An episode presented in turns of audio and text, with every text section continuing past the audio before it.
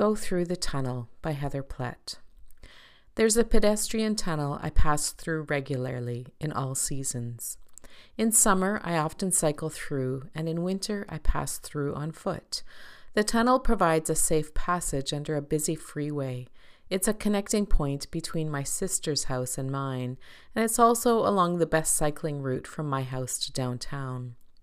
While it's designed for safety, keeping pedestrians off the busy freeway, there are many times when the tunnel feels less than safe. It's dimly lit, so when I pass through after dark, it's hard to see what might be hiding in the shadows. Its walls are covered in graffiti, and there are often signs that people have been taking advantage of the shelter and obscurity of it to do some late-night partying.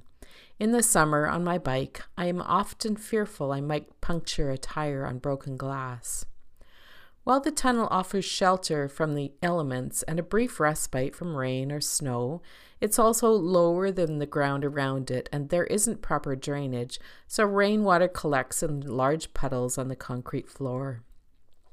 In the spring, when snow is melting, it's nearly impossible to pass through without rubber boots. A few days ago, I passed through the tunnel and found it especially treacherous. Melting snow and slush had frozen into an unpredictable landscape that made each step dangerous. As I was reaching the far side of the tunnel, I looked up from my careful concentration on where to place my next step and saw the light streaming in. The bright sunlight made me pause for a moment to appreciate what it meant to near the end of my careful, dangerous journey.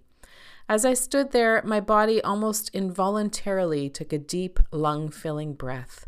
It felt like hope. That's very similar to how I felt last month when I landed in Costa Rica, where I traveled to spend a couple of weeks at my friend's farm working on my next book and the new course that's launching this week.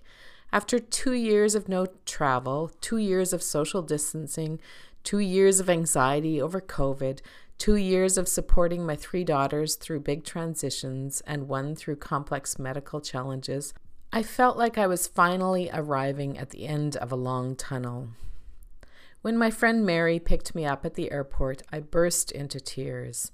I'd been holding so much anxiety for so long, tiptoeing through the treacherous tunnel, that I just needed to release it before my body could fully relax and enjoy the sun and warmth of Costa Rica. Once the tears settled, so did my body and breath. Like that light shining on me at the end of the tunnel, Costa Rica offered me light and hope again, especially after what has been a long, cold, and hard winter here in Manitoba. It invited me to stop holding my breath and stop tensing my leg muscles for every step I needed to take in the unsafe territory of the pandemic. Sometimes, when we're in the middle of the tunnel, we forget that the tunnel ends. We assume we'll always be afraid of the next step, always be holding our bodies tense, always be breathing in that shallow, anxiety-ridden way. Unfortunately, when that kind of anxiety is present for a prolonged period, our bodies assume that they need to stay in high alert, and we get stuck in an activated state. I remember that feeling so clearly after my divorce when a naturopath told me I'd developed adrenal fatigue from too many months of high stress. Our bodies can only take so much before they start to protest. With Easter coming up, I've been thinking about an Easter twelve years ago when I entered one of the hardest, darkest tunnels of my life. We found out my mom had cancer, and two days later I told my husband we either needed to separate or go for counseling. I wrote about it the following Easter, and now when I read that post, I feel so much tenderness for past me, who was feeling hopeful that life was settling.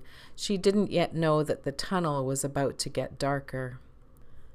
What I keep having to relearn every time I go through a tunnel like that is that tunnels are the places that shape us most. Tunnels cause us to pause and take stock of our lives. They remind us that there's no point in carrying extra baggage, especially when every step must be taken carefully.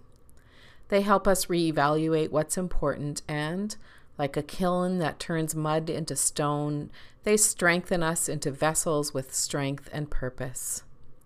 The tunnel I walk through regularly is dark and hidden. A lot of people in the city don't even know it exists because it's not in a high-traffic area. You only arrive there if you happen to live in the area or you know it exists. From the road above, it's entirely invisible. Almost every time I pass through it, I walk through alone. That's how tunnels in our lives often feel. They are usually times of loneliness and isolation, when we find ourselves set apart from the people we love because nobody really understands what we're going through and we don't know how to talk about it. In the years between that fateful Easter, when I told my husband I was ready for a separation, and the day five years later when we finally gave up on counseling and separated, very few people in my life knew what was going on. Many were surprised when I told them we'd separated. I simply didn't know how to talk about it. Part of the reason I do the work that I do is because I don't want people to feel so lonely when they pass through tunnels like that. I want them to know that there are others going through similar tunnels and others who've been through the tunnels before them. I want them to find encouragement and hope in community. That's one of the reasons I've created my newest course, Know Yourself, Free Yourself, Self-Exploration as a Path to Liberation and Love. I know that self-exploration can be challenging and lonely sometimes, especially when we learn hard things about ourselves and we have to dismantle old belief systems or disrupt maladaptive patterns. I don't want you to have to do it alone. I want to offer you guides, companions, and insights to help you navigate the tunnel. Consider this course to be like a flashlight that helps you find safe passage through.